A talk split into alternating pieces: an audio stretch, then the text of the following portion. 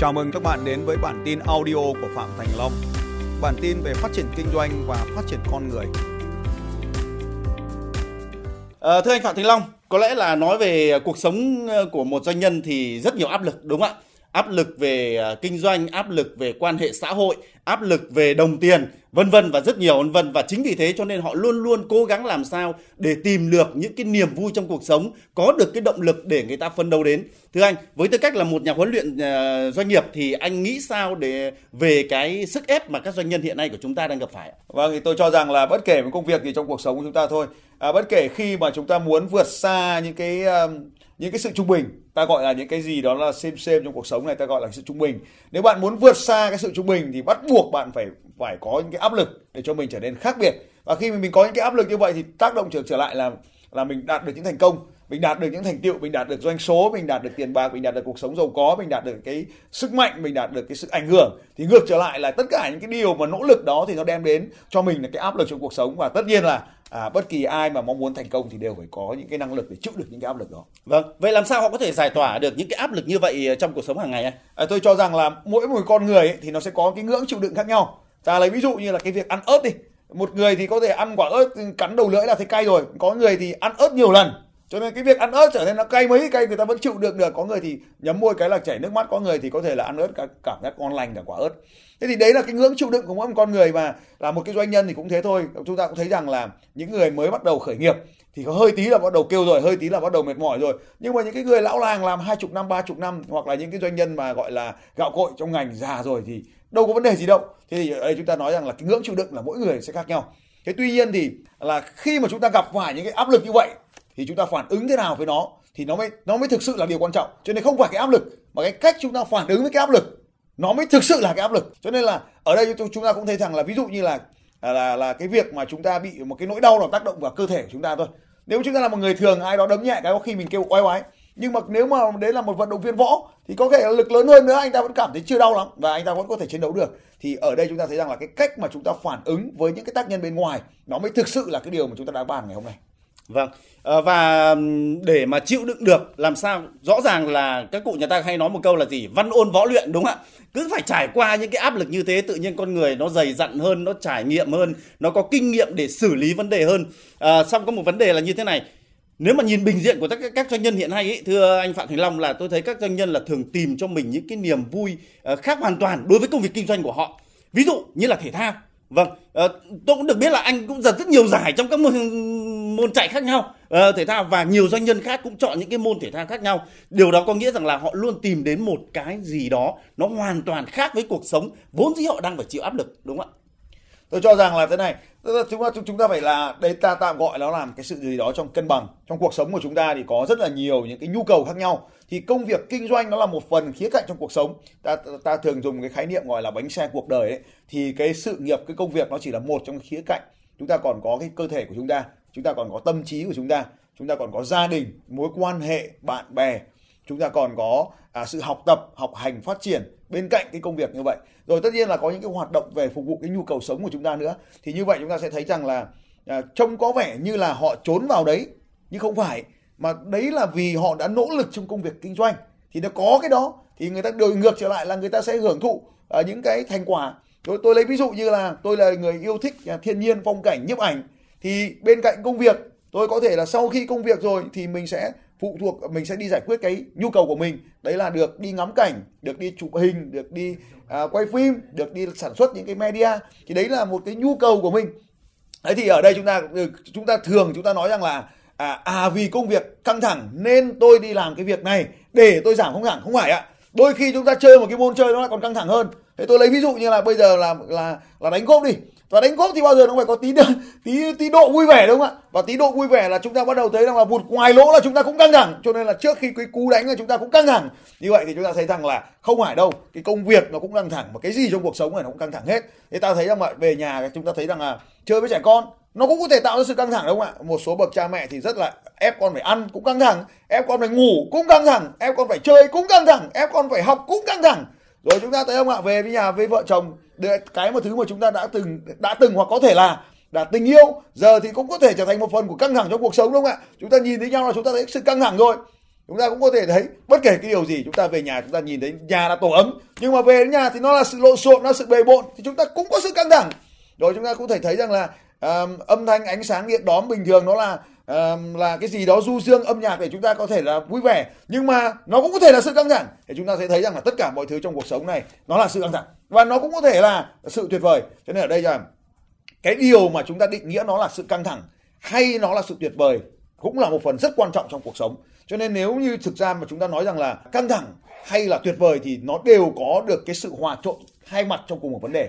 Nó là hai mặt trong một vấn đề. Và cái khi mà chúng ta đang tập trung vào cái vấn đề nào chúng ta tập trung vào cái khía cạnh nào thì chúng ta sẽ nhìn thấy nó. Ví dụ như trong công việc thì đi kèm với nó là sự căng thẳng à, và nó đi kèm với nó là sự uh, sự thành công à, hay là trong trong cái môn thể thao thôi. Bên cạnh yếu tố là là huy chương thì nó đi kèm với nó là mồ hôi là nước mắt là máu là thời gian là sự mệt mỏi chứ không phải có cái huy chương nào mà lại cái chạy cái là có. Thì bao giờ nó cũng vậy đúng không ạ? Và tất nhiên là khi mà tôi, như tôi chẳng hạn là đi nhiếp ảnh chụp ra được một tác phẩm thì để có được một tác phẩm một tác phẩm thì có thể là chín tác phẩm không bao giờ được hình thành. Chín chín một trong 10 cú bấm thì chỉ có một cú bấm được thành công thôi. Còn chín cú bấm là có thể không bao giờ à, được sâu ra cả. Thế nên ở đây chúng ta cũng thể nói rằng là thực ra mà nói chúng ta nhìn vào cái điều gì thì ở đây là tất cả quay trở lại căng thẳng là một trạng thái của cảm xúc. Vui vẻ là một trạng thái của cảm xúc. An nhiên tự tại là một trạng thái của cảm xúc. Và đau khổ là trạng thái của cảm xúc. Căng thẳng là cảm xúc. À, giận dữ là cảm xúc vui vẻ là cảm xúc tình yêu là cảm xúc và tất cả lại do lại cuối cùng lại quay trở lại là thực sự chúng ta đang điều khiển cái cảm xúc của chúng ta theo cái ý chúng ta muốn hay là để cho cảm xúc điều khiển chúng ta theo ý muốn của cảm xúc Vâng, vấn đề là góc nhìn của chúng ta vào vấn đề đó đúng vâng, không? Góc nhìn là một trong ba cái để chúng ta có thể thay đổi. Thế thì lúc này anh ấy nói rằng là thế, thế tại sao những cái ông làm kinh doanh căng thẳng thì ông lại chơi thể thao? Thì đây nó là một trong những cái yếu tố rất là quan trọng là để mà thay đổi được cái trạng thái cảm xúc của chúng ta thì cảm xúc là một cái trạng thái thì nó có ba cái khía cạnh mà các anh chị có thể xem cái video này để nhìn thấy rằng là có ba cái thứ mà chúng ta có thể thay đổi. Cái thay đổi thứ nhất ý, là thay đổi chính là trạng thái cơ thể của chúng ta. Bây giờ chúng ta trong cái video mà này bạn sẽ nhìn thấy đó là chúng ta ngồi thu gọn người nhỏ mình lại cái là mình cảm thấy mình nhỏ bé ngay và nếu mà chúng ta dang rộng tay ra thì mình cảm thấy mình hào phóng, mình cảm thấy mình mạnh mẽ, mình cảm thấy mình tự tin. Thế cho nên là đấy chính là một cái khía cạnh đầu tiên là trạng thái cơ thể. Cho nên khi mà chúng ta điều khiển trạng thái cơ thể của mình nó năng động hơn, nó nhiều có hoạt động hơn, thì cơ thể này nó sẽ làm cho chúng ta tràn đầy năng lượng trở nên cuộc sống chúng ta cảm thấy chúng ta tích cực. Nhưng mà nếu mà chúng ta đẩy cao cái việc chơi thể thao thành là cái việc ăn thua ấy, thì đôi khi nó lại là cái cú và không đạt được thành tích, lại làm cho chúng ta căng thẳng thế thì ở đây ra điều gì, có nghĩa là gì ạ? Thì yếu tố nhất nhất là chúng ta chỉ cần nhớ là chơi thể thao để làm thay đổi trạng thái, có nhiều chuyển động, ra được mồ hôi, thì đó là cái điều tuyệt vời. Cái điều thứ hai nó ảnh hưởng đến cảm xúc của chúng ta là là cái suy nghĩ, là cái điều mà chúng ta đang tập trung vào. Thế thì ở trong kinh doanh, chúng ta đang tập trung vào được hay chúng ta đang tập trung vào mất? Có được, có mất. Chúng ta đang tập trung vào những cái thuận lợi hay chúng ta tập trung vào những khó khăn. Thì tất cả cái hai cái mặt vấn đề này, nó luôn tồn tại trong một cái sự vật hiện tượng cho nên là nếu mà chúng ta muốn có cuộc sống hay là chúng ta muốn có những cảm xúc tích cực tập trung vào những cái mặt mặt, mặt lợi ích đang đem lại chúng ta cái hình tượng mà chúng ta hay nhìn ở đây chính là cốc nước bạn nhìn thấy cái một cốc thì bạn nhìn thấy trong cốc nước có nước hay bạn đang nhìn thấy một cốc nước vơi thế thì cái cốc nước vơi và cốc nước nó vẫn tồn tại đấy thôi nhưng mà khi chúng ta tập trung vào một cốc nước có nước là chúng ta vui mà chúng ta tập trung vào một cốc nước vơi là chúng ta buồn thì đấy là chính là chúng ta phải điều khiển được cái cảm xúc của chúng ta bởi cái sự mà chúng ta đang tập trung vào cho nên là trong cuộc sống này chúng ta luôn hãy nhìn nhận cái cuộc sống theo một cái góc nhìn tích cực. Giống như anh nói gọi là thay đổi góc nhìn thì ở đây tôi gọi là tập trung vào cái điều chúng ta muốn. Trong cái sự vật hiện tượng đó luôn luôn có một cái điều chúng ta muốn và có cả những điều chúng ta không muốn. Cho nên dành nhiều thời gian nhiều tâm trí nhiều công sức cho cái điều chúng ta muốn hơn là nhìn vào những cái điều xấu. Ta lấy ví dụ như là à, một cái việc à, gần đây chúng ta cũng có thể thấy rằng là một số người cho người khác vay tiền và sau đó thì mất tiền và trở nên rất là bực mình rất là là giận dữ trước đó thì cái tình cảm là yêu thương là quý mến nhau cho nhau vay tiền. Sau cái khi hành động vay tiền là không trả thì là hành động là giận dữ. Và cái đỉnh cao của sự giận dữ bao giờ cũng vậy. Là cái sự hận thù và hận thù là sẽ trả thù đúng không ạ? Và như vậy thì cái việc trả thù tôi không biết có kết quả là có lấy lại tiền hay không. Cái sự giận dữ có lấy lại tiền hay không. Nhưng mà trước khi lấy lại tiền thì nó đã hủy hoại con người của mình rồi. Chính xác à. là như vậy vâng. Đấy thì cái yếu tố thứ ba ở đây mà chúng ta cần phải tập trung vào để làm thay đổi được cái cảm xúc của chúng ta bao gồm cả cái cảm xúc căng thẳng đó là những ngôn từ mà chúng ta sử dụng cái ngôn từ những câu chuyện mà chúng ta kể cho nhau nghe hàng ngày thế này.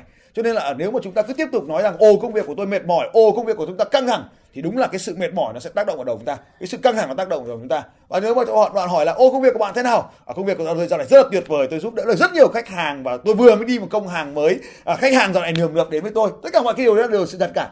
Nó đúng là nó có căng thẳng. Nó vẫn có cái việc là khách hàng bán mua hàng. Thì chúng ta tập trung vào những cái điều tích cực tập trung vào những điều chúng ta muốn và kể những lại những cái câu chuyện thì kể bằng những ngôn từ mà chúng ta muốn, chứ không phải nó vẫn có những mặt xấu. Nhưng mà chúng ta đừng nói về nó quá nhiều, hãy nói về những mặt tích cực. Hãy dùng những ngôn từ mạnh, hãy dùng những ngôn từ mà mang năng lượng, thì nó sẽ tạo cho chúng ta cảm xúc tích cực. Thì đấy chính là cái cách mà chúng ta có động lực trong cuộc sống như vậy. Tóm lại có ba điều. Một là chúng ta thay đổi trạng thái cơ thể. Hai là tập trung vào điều khiển suy nghĩ, chúng ta tập trung vào những điều mà chúng ta muốn. Và ba là nói ra những cái điều mà chúng ta muốn, chứ không nói những điều chúng ta không muốn. Vâng, những điều mà anh vừa đề cập đến thì trong lĩnh vực báo chí của chúng tôi cũng có những cái cái cái cái suy luận giống như vậy. Vâng, cũng một sự vật một sự việc nhưng nếu chúng ta đứng ở một góc cạnh này thì chúng ta sẽ nhìn thấy một khía cạnh này của sự vật sự việc đó. Nhưng nếu đổi lại đứng ở một góc cạnh khác thì chúng ta lại nhìn thấy những cái mặt tốt đẹp hơn của cái sự việc đấy. Cho nên là chúng ta nhìn một cái cách đa chiều để chúng ta rút ra một cái gì đó nó tốt trong cuộc sống của mình. Ờ, thưa anh Phạm thanh Long, thì ờ, dường như là đối với các doanh nhân ấy, ngoài cái công việc kinh doanh để ra tiền uh, ra thì uh, họ luôn muốn mình rơi vào một cái trạng thái khác một cái trạng thái rất tích cực để họ tự rèn luyện năng lực lãnh đạo của bản thân đúng không anh? Ờ, tôi cho rằng là mỗi người sẽ lại lại ở trong mỗi cái giai đoạn thì sẽ có những cái khác nhau. Nhưng mà uh, làm doanh nhân thì cũng là một trong những yếu tố là làm kinh doanh làm marketing làm bán hàng. Thì còn có một cái nữa là xây dựng đội nhóm. Thì cái việc mà chúng ta muốn có một cái đội nhóm tích cực việc mà chúng ta muốn có một đội nhóm mạnh mẽ thì bản thân chính chúng ta chúng ta là cái chúng là những giống như cái hạt nhân chúng ta thu hút những cái thứ giống chúng ta đến với chúng ta cho nên là bạn muốn có một đội nhóm tuyệt vời thì chính bạn phải trở nên tuyệt vời. Bạn muốn có một, một đội nhóm tích cực năng lượng mạnh thì bạn phải tích tích cực năng lượng. Cho nên là ở đây là cái sự rèn luyện cái sự chui rèn của mỗi con người chúng ta cái sự chui rèn cái sự uh, luyện tập của chúng ta để mà chúng ta trở nên tích cực thì chúng ta mới có cái khả năng thu hút những người khác. Chính vì thế mà tôi luôn luôn khuyên các cái học viên của tôi những doanh nhân của chúng tôi là hãy tập trung vào việc phát triển bản thân trước khi học phát triển kinh doanh bởi vì khi con người bạn trưởng thành thì bạn dễ dàng có được những mối quan hệ tuyệt vời hơn đến với cuộc đời của bạn. Vâng, à, thưa quý vị và các bạn, tất cả những điều mà luật sư diễn giả nhà huấn luyện doanh nghiệp à, vừa Phạm Thành Long vừa đề cập đến đều có rất nhiều cái video của Phạm Thành Long đã được đăng tải trên kênh YouTube của Phạm Thành Long. Quý vị và các bạn có thể à, tìm kiếm những cái à, video này để chúng ta hiểu rõ hơn thế nào gọi là xây dựng năng lực à, năng lực của bản thân cũng như là làm sao để chúng ta có thể là à, xoay chuyển tình thế nhìn vào những cái mặt à, tích cực trong cuộc sống thất bại, đôi khi chưa chắc đã phải thực sự là thất bại, nhưng đó chính là kinh nghiệm để chúng ta vươn tới những thành công tuyệt vời hơn nữa. Một lần nữa, xin cảm ơn luật sư phạm thành long đã dành thời gian tham gia vào chương trình à, để có một cuộc sống thành đạt ngày hôm nay.